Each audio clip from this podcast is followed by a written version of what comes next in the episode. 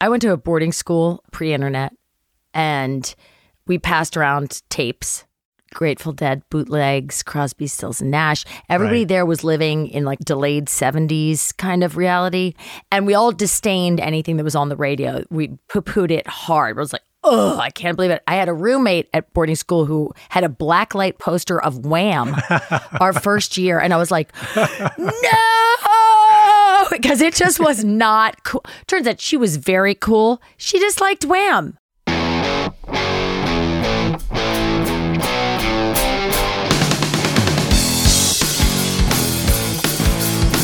Hello, Cleveland!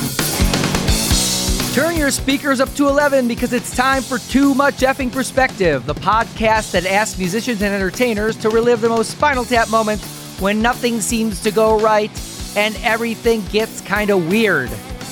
I'm your host, Alan Keller, a comedy writer in LA and lead singer of the least heralded Chicago band, The Falling Willendas. And I'm your co host, Alex Hoffman, former tour manager for PJ Harvey and lead singer of the least heralded Milwaukee band, The Vainglorious. Our guest today is multi Emmy Award winning actress Julie Bowen, who played Claire Dunphy on ABC's long running hit sitcom Modern Family. We're going to talk to Julie about the time she was supposed to film a sex scene on Jim Morrison's grave, her Mrs. Robinson thing for Harry Styles, and why Spinal Tap keyboardist Viv Savage is her kindred spirit. So without further ado, let's go to the TMEP show. It really puts perspective on things, though, doesn't it? Not You too much. There's Well, too much yeah, fucking perspective now. Now, Alex, you and I have two daughters, not together, mind you, with our wives, Rachel and Lois. Uh, mine with my wife, yours with yours, as far as we know. Oh, okay. Yeah, as, as I just as to be clear. know. I just want to be Uh, clear. yeah, we got it, Alan. You know how weird Yeah. things are right now. Anyway, kids are a fertile source of spinal tap moments, don't you think? Oh, definitely. For example, I remember once being awakened at 6:30 in the morning by some serious knocking at our front door. It was the LAPD responding to an emergency call from our house, and they were not smiling. In fact, the street in front of our house was filled with black and whites. And I'm not talking about the cookie you get at Canter's Deli, because those are delicious, Yeah, yeah. and they're actually, I think, more brown Uh, than Alan, Alan, Alan, you're Sorry. easily sidetracked today. Come on. I apologize. Anyway, when we turned around, there was my youngest, Gidget, probably 18 months old at the time, with a pacifier in her mouth, a breadstick in one hand, and the cordless phone in the other. Apparently, she had randomly dialed 911. Precocious child. Yes, she was. Fortunately, Gidget was ridiculously cute when she was a baby. Otherwise, she'd probably be the youngest orphan in San Quentin today.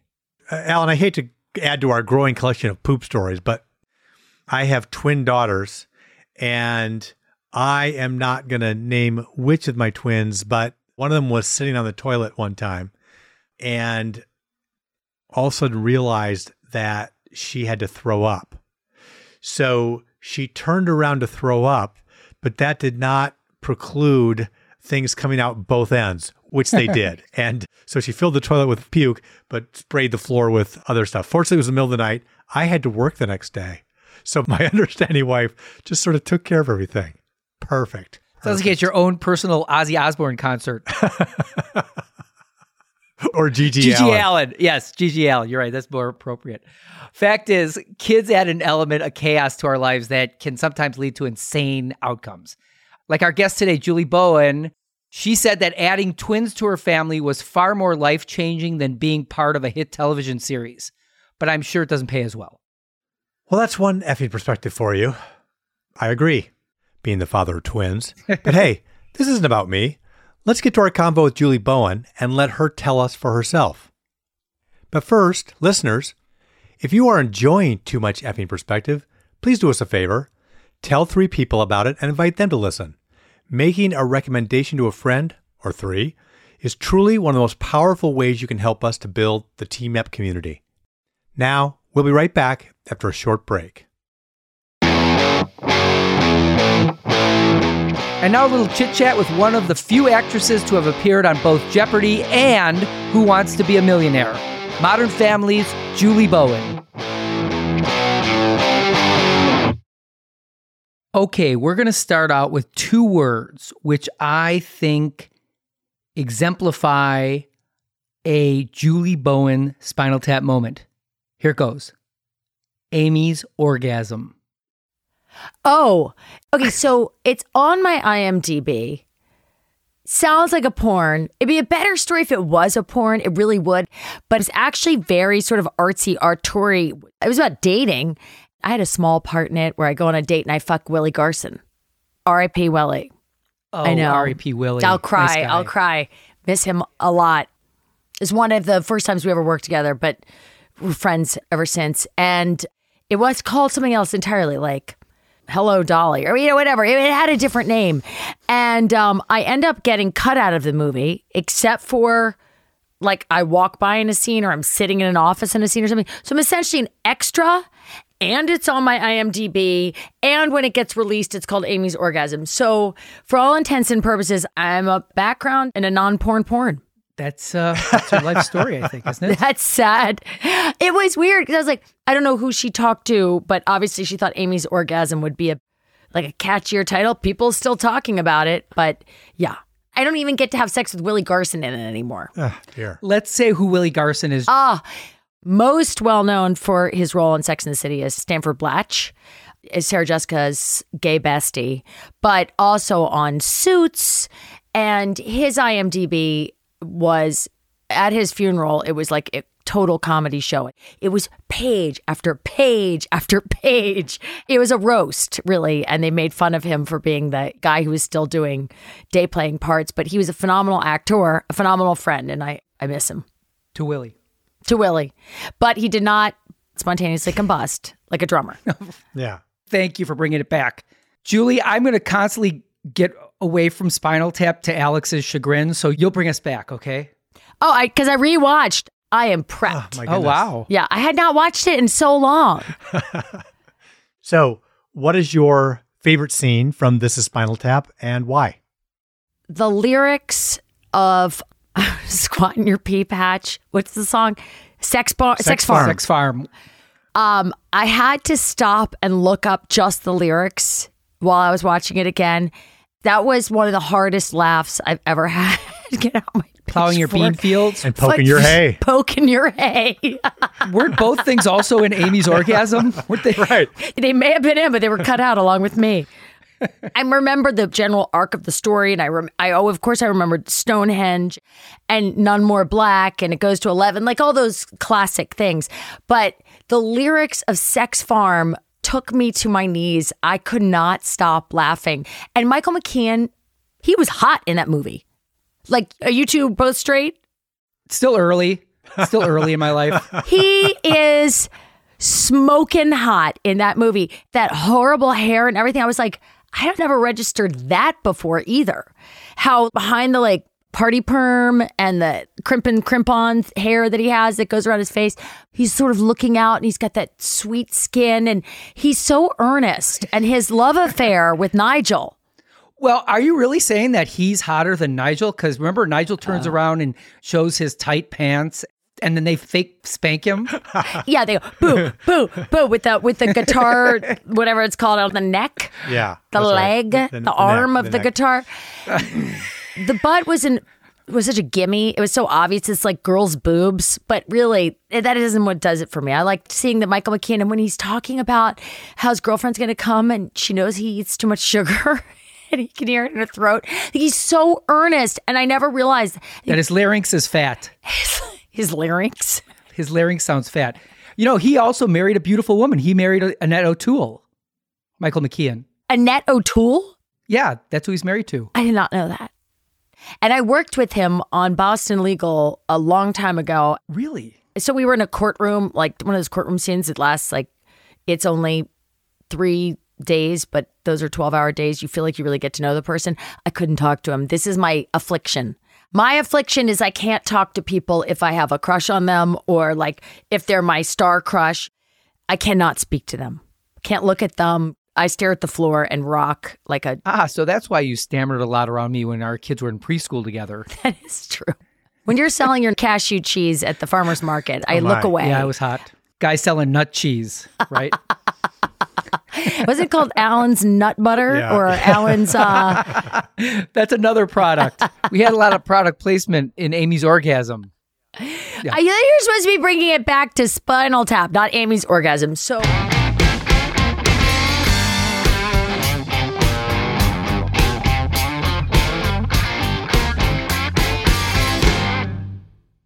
So it was not until much later that I kind of got in touch with the hairband music of the 80s.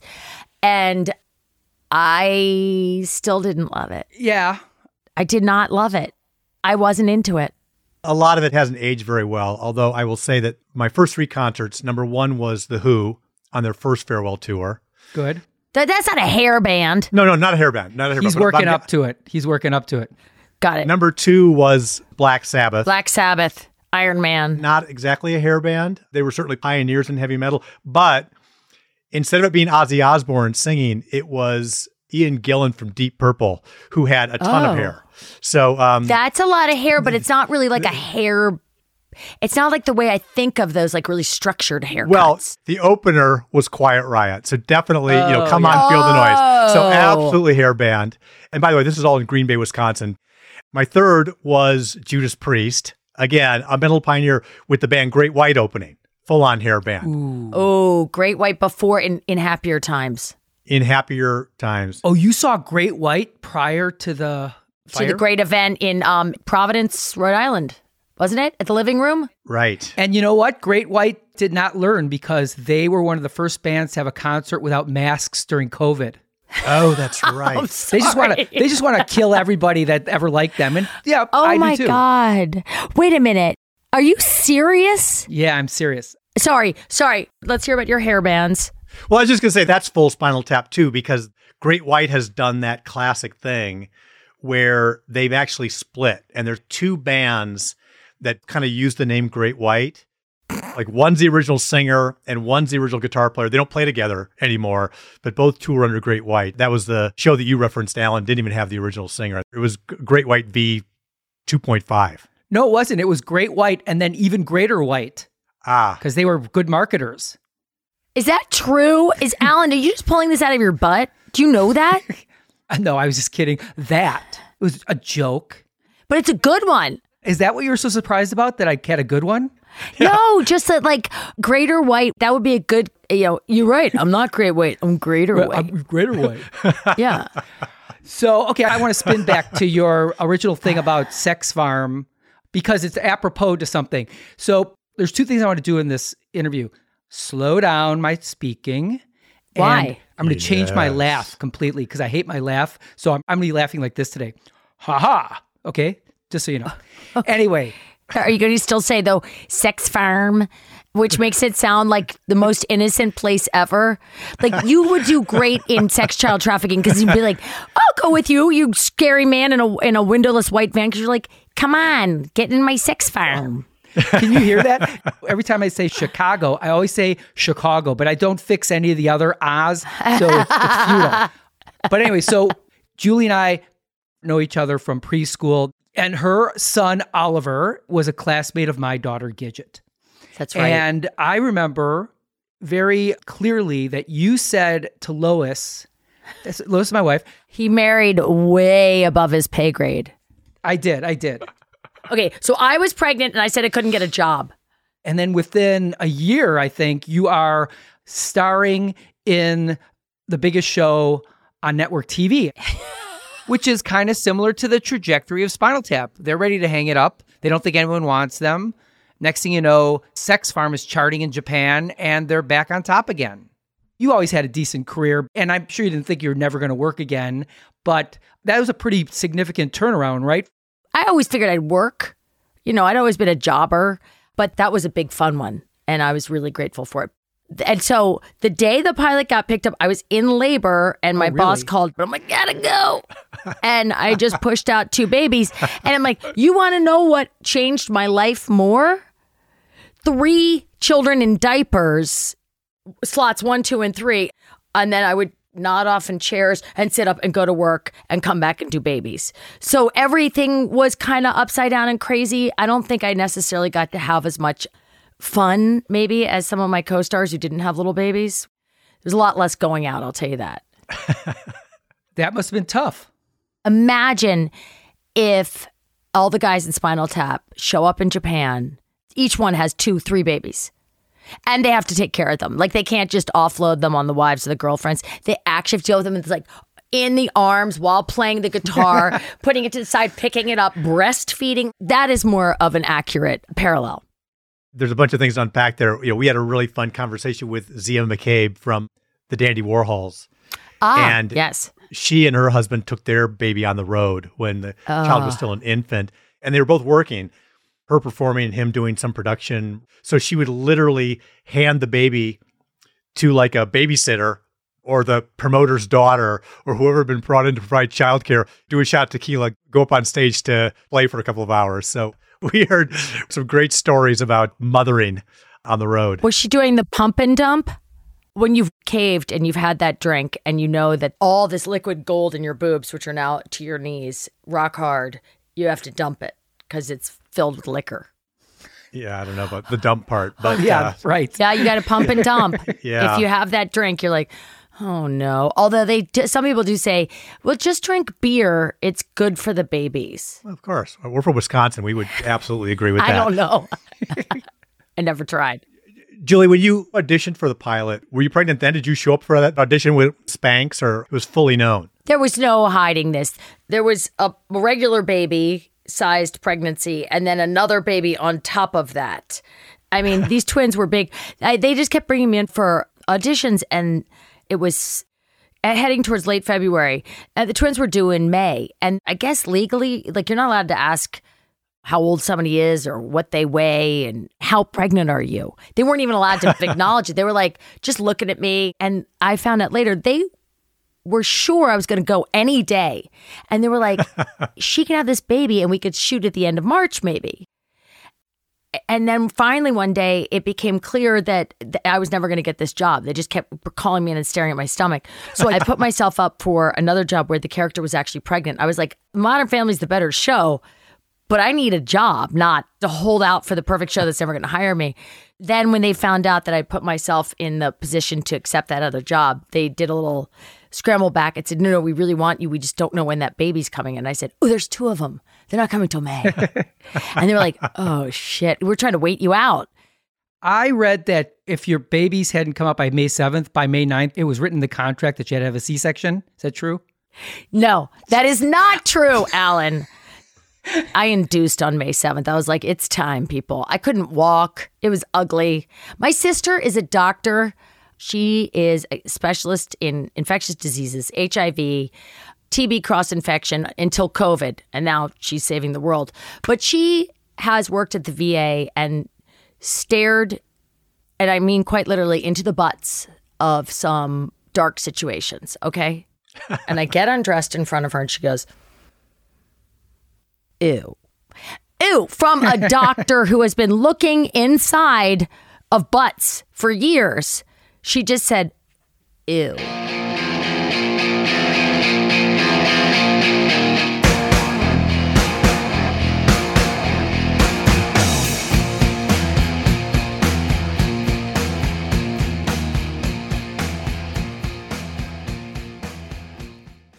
There's all this press about you hankering for Harry Styles, I love it. I, I just wanted to get to him. Mrs. Robinson. I just wanted to get to him. It's On Saturday Night Live, they just had a, a skit called Why Did You Like That? about like why people heart something on Instagram and all just trying to get attention and hoping to get laid. And I am taking advantage as far and wide as I can to talk about Harry Styles because maybe one day he'll reach out and be like, I heard what you said, love. And he'll come a knocking. I can't believe he hasn't called or DM'd or or done whatever. I mean, Have you seen his girlfriend? He goes out with Olivia Wilde, but let's just say you wound up with Harry Styles, okay? Then you're the Janine, right? Of the band. Are you going to make Harry Styles wear a zodiological sweatshirt? What would you make him wear on stage? If I was Janine, what would I make him wear? Well, if you're the Janine in the band, because every band has, whether it's a male or female, they have this intruder that comes in and changes the band dynamic. So would you be a hands off person, or would you be a Janine and get your tentacles into that band and make them? I think uh, it's so much worse.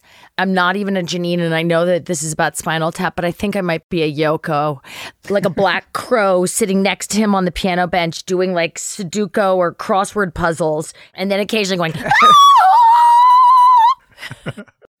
So you saw the documentary. I mean, over and over again. Didn't they wear white though? Yeah, but oh. because of the hair, she is like the girl that comes out of the well in that movie. What is that movie called? Ah, what's that? Naomi Watts. It's The Ring. Yes. I listen, the Beatles are so popular and their music is so omnipresent that to me it was like wallpaper. And I never really appreciated it until I saw that documentary. And then I was like, holy shit, this is not wallpaper, people. I don't know if you know this. Let me educate you. Newsflash. Yeah. Guys, there's this band. They're called the Beatles, maybe? Is it Be- how am I saying that right? They're English. They've been around for a while. Fascinating story. No, but I absolutely fell back in love with them watching that documentary. Much like I fell back in love with Spinal Tap watching the movie again.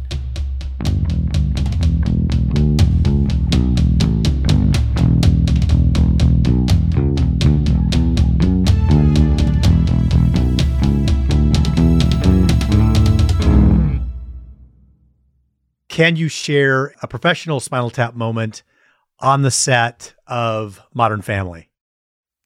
I would say it would not be the set of Modern Family, but we used to have to go to all of these events to promote the show for they were sort of internal like the show was doing really well so they would fly us to Vegas to meet all the advertisers and all the local station managers from blah blah blah and all the people that were buying ad time or selling ad time or whatever and you'd get shunted from dinner to dinner room to room and be like hey guys what's going on and one time they flew us on like a Fox jet to New York for one of these dinners and then turn around and go back. And you, you start to think maybe you're pretty big time and you don't have to do a whole lot. You sort of walk in and shake hands and walk out.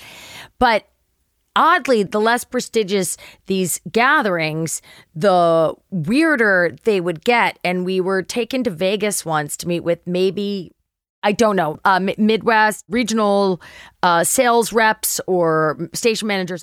And we are in this room and they hand out to all of us Sofia Vergara, Ed O'Neill, Ty Burrell, Eric Stonestreet, me, Jesse Tyler Ferguson, rainbow afro wigs, and tell us to put them on and party.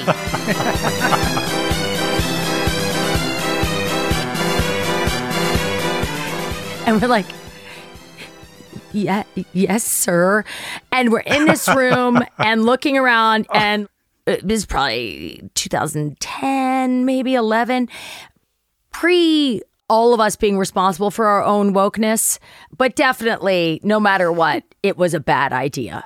And just getting that feeling and looking around and seeing these people who I love and respect so much, and we all start eyeballing each other. It was kind of one of those things like, look away, look away. I guess like it's at an orgy, you never make eye contact. I've heard this.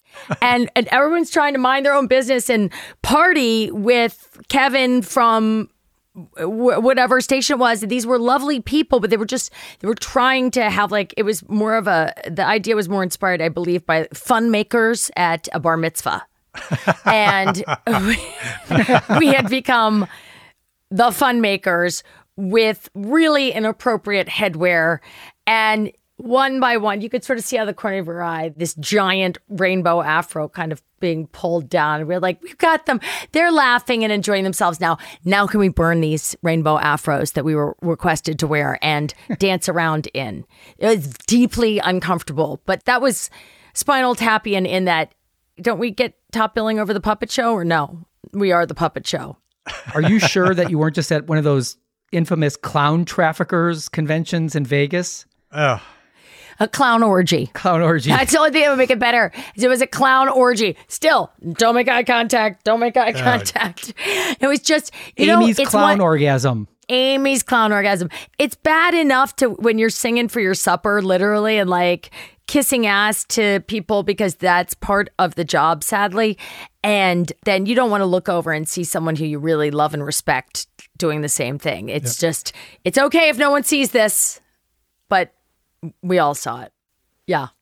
Okay, so you lived through this experience of clown wigs with your cast, and you were on Modern Family for 11, 12 years, right?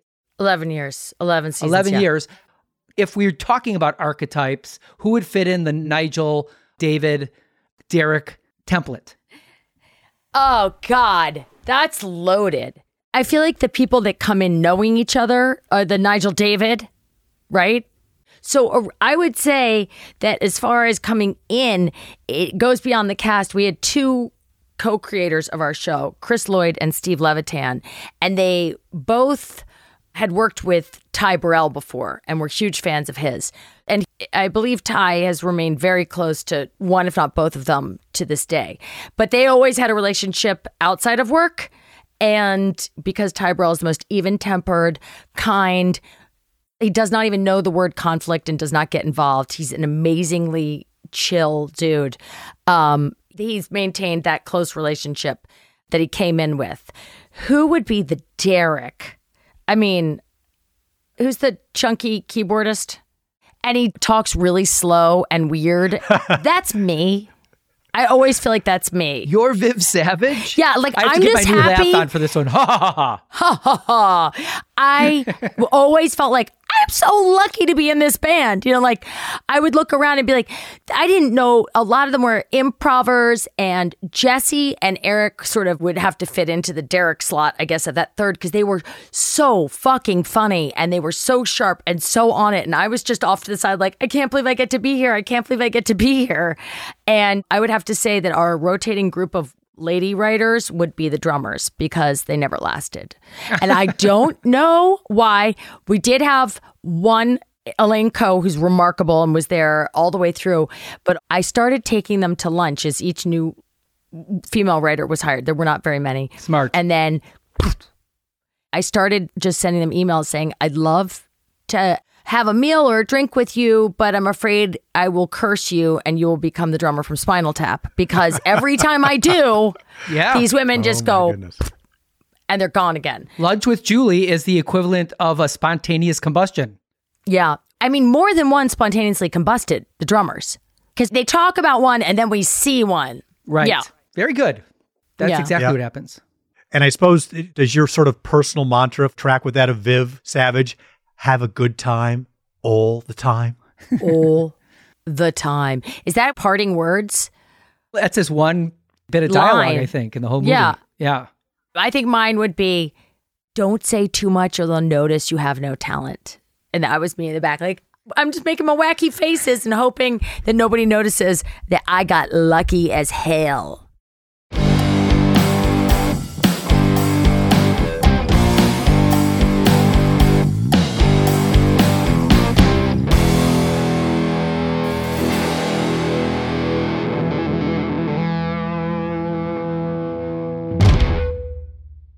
Hey, listeners, decide for yourself if there's a reason why Alex and I are unheralded musicians. At the end of every episode, we're going to play one of our songs. So stick around. Julie, you once did me a favor that will be enshrined one day in the Hall of Fame of Goofy Favors. So I have a friend in Milwaukee, Kamo, who knows nothing about popular culture. Okay. In fact, once I mentioned Will Ferrell, and he thought I was talking about the guy who started the Farrell's ice cream parlor. Anyway, so you once came over to my house to do a read through for a pilot I wrote Pilot. that was getting shopped. And I think Keegan Michael Key was there, maybe Laura Kightlinger, Mo Collins. I don't really remember. But I do remember telling Kamo he was super excited because he had a crush on you from when you were on the show Ed. And to be frank, I didn't know who you were at the time, but Kamo did. So after the read through, I went up to you and asked if you would record a salacious message on his voicemail. And you did it. I did. Oh, you that's did. It was so awesome. It's his treasure. What a- What an angel. Yes, that was so nice. I'm really doing God's Yeah. work. I uh, God, what did I say? Was it really dirty? no, you kind of dialed it back because I said, Julie, you can't say Amy's orgasm on this That's right. on this. That's voicemail. right. Yeah. Way to bring it around, Alan. Yeah, it's like it's a motif. Yeah, you can't say lick my love pump either. Just do not say those. Lick my But- love pump. Oddly, I forgot about that. What are they playing? And they turned A it. Mach piece, Mozart and Bach. It's Mozart and Bach. Bach. It's Mach, and it's and what's that called? Lick my love pump. I had forgotten about that and how earnest they all are, and I forgot most of all about the love story that is at the center of it. The guys. David and Nigel, and when he looks at him off to the side of the stage, and he's like, "Come on," it's as good as any romantic movie ever.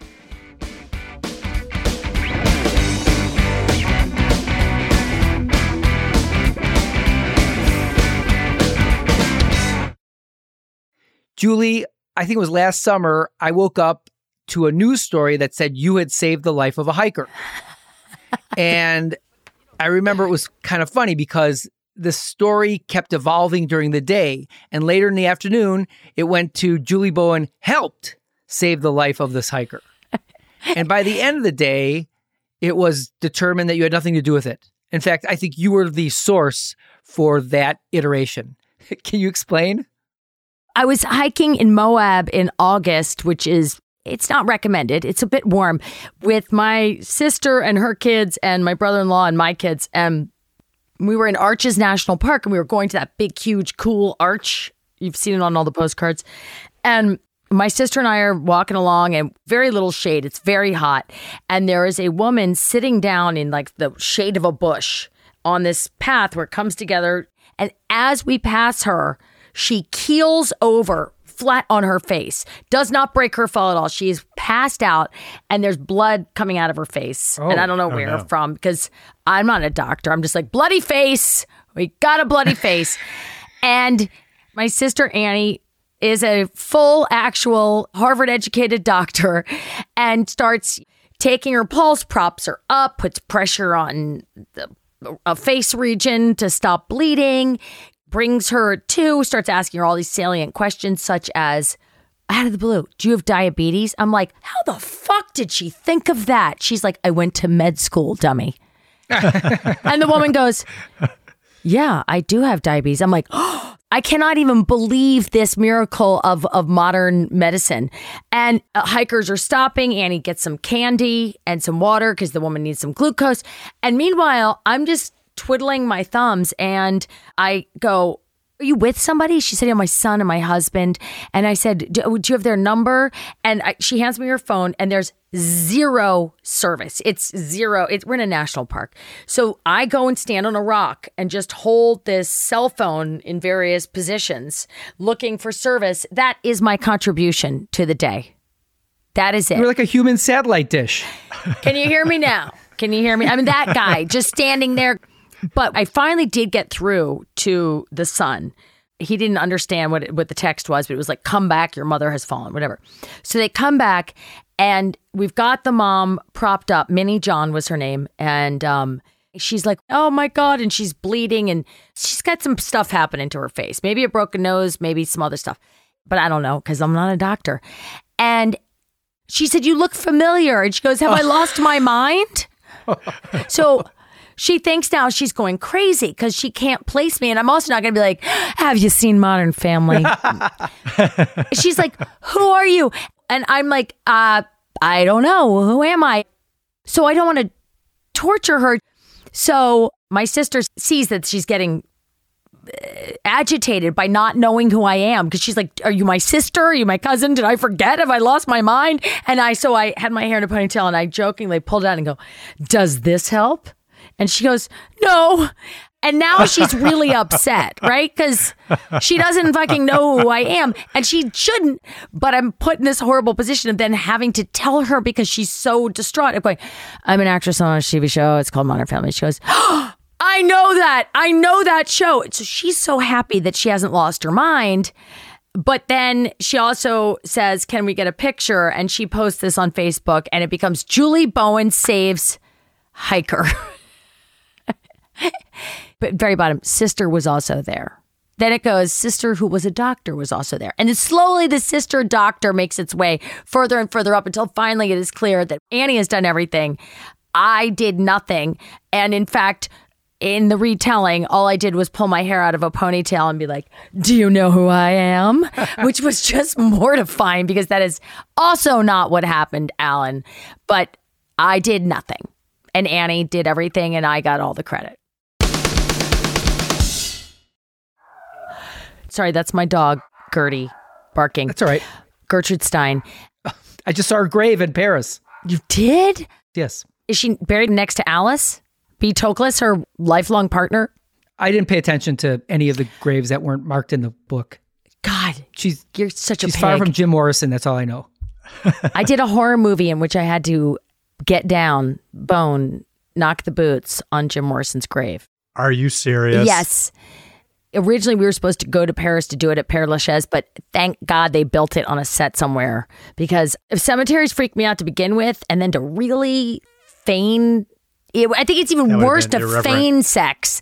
If you were really having sex, the passion may have carried you away, but like to set up lights and like have a guy with a pole and be like, uh, that wasn't good for sound. And you're like, sorry, Jim. That would have been awful. Just awful.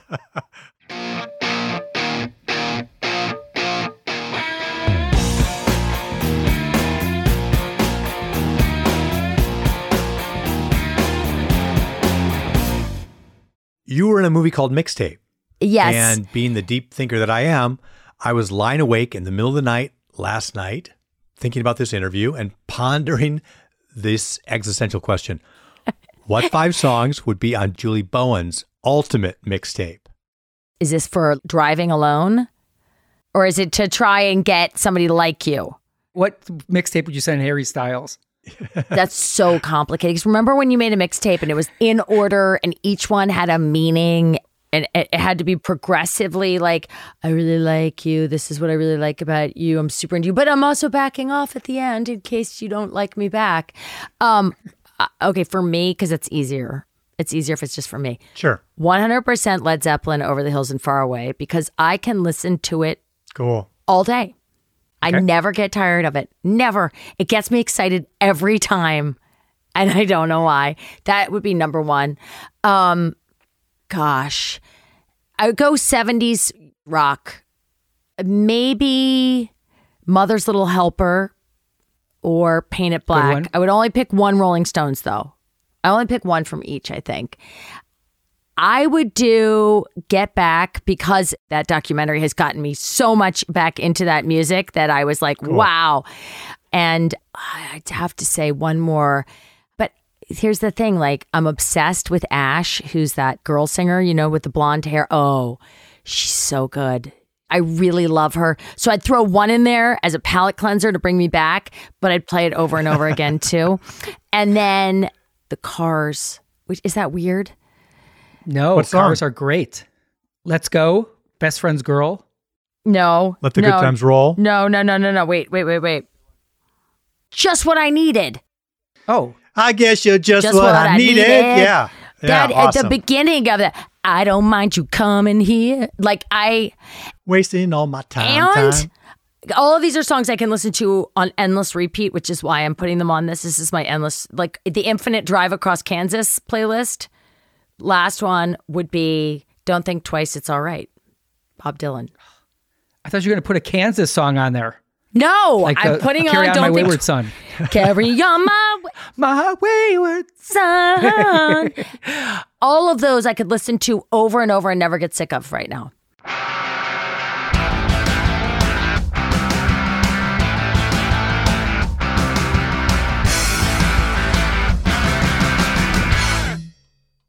Where can people find out more about you, what you're doing these days, your podcast Quitters? Well, you can listen to Quitters podcast on Spotify, Apple, or wherever you get your podcasts. Probably where you get this podcast. And that's what I'm working on right now. I'm producing a movie up in Canada. Hopefully, you know what? It's Disney Plus's first TV 14, and it's called Prom Pact. That's with Milo Manheim, Camryn Manheim's son. There you have it. Hopefully, that movie's coming out. I think prom season next year. We're shooting it right now. Julie, thank you so much. You are fantastic. This was really fun and really good seeing you again. Thank you guys.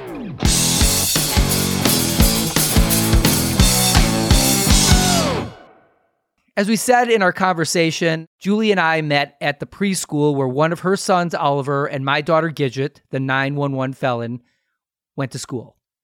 At the time, it was a very modest, wonderful little place, but nothing good stays small in LA. And over the next couple years, it attracted some heavy duty celebrities like Nicole Kidman, Sandra Bullock, Amy Adams, Gwen Stefani, and Halle Berry. Like, was there a red carpet to get into the school? Worse, there were paparazzi everywhere. And if you've ever seen paparazzi, it's like a school of piranha gets infested with a swarm of locusts. I mean, it's a really unpleasant scene. It couldn't have been very conducive to learning. Unless what you're learning is what's bad about our society. You know, it's interesting to see celebrities with kids because kids level the playing field. Kids aren't going to kiss mom's butt because she has a hit series. the power dynamic is totally shifted. When I think of the celebrities I've known who seem the least grounded, they really are the ones without kids. Then you have solid people like Julie Bowen, who you can email out of the blue and ask to be on your podcast, and she'll say, Sure, Alan, will you stop bothering me if I do? I love her. Julie Bowen, when we were in preschool together, she was always there with the kids. And, you know, to have a career like that and juggle it with being the mother of three sons is really impressive. Yep, good perspective. And you and Julie Bowen in preschool together, you must have been so cute as three year olds. we'll post that photo on social.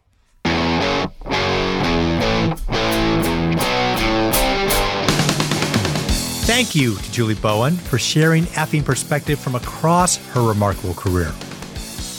Want to hear more from Julie? Check out her podcast, Quitters, where she and co host Chad Sanders explore what people have left behind to move forward. Find it wherever you listen to podcasts. Speaking of quitters, you can quit forgetting all the great moments in This is Spinal Tap by one, watching the movie on iTunes or Amazon Prime, and two, listening to our Tap 11 episode, where Alan and I count down the 11 best Spinal Tap moments in the film. We got you. Too Much Effing Perspective is a Milwaukee Talkies original. This episode was edited by Gretchen Kilby, music by J.K. Harrison. Please follow, rate, and review us on Apple Podcasts, Spotify, Amazon Music, or wherever you listen to podcasts. Follow us on Instagram, Facebook, and Twitter at TMEP Show, and sign up for our mailing list on our website, tmepshow.com. Although it would be as great as having armadillos in our trousers, this podcast is not affiliated with This Is Spinal Tap, and no person or entity connected with the film has sponsored or endorsed its content. This podcast is not affiliated, sponsored, or licensed by Authorized Spinal Tap LLC or Century of Progress Productions. On behalf of Alex Hoffman and myself, thanks for listening. Because Julie Bowen and I got to know each other at a preschool that our kids attended, I want to share a song with a heavy dose of vocals from my daughters, Sunny and Gidget. It's called Some People, off the one and only album from my and my friend Mike Benign's band, Happiless, H A P P I L E S S, available on iTunes, Spotify, and Bandcamp. Hope you have a week devoid of Spinal Tap moments, and if you have one or two, I hope you can laugh them off like we do. See you next week on the TMEP Show! Some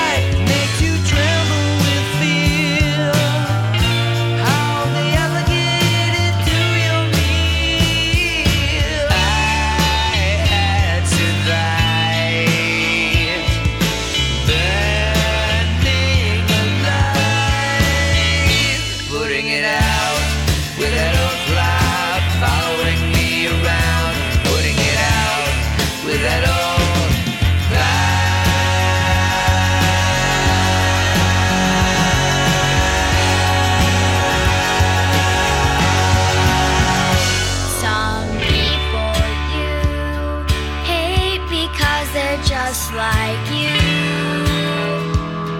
Hate because they're just like you. Hate because they're just like you.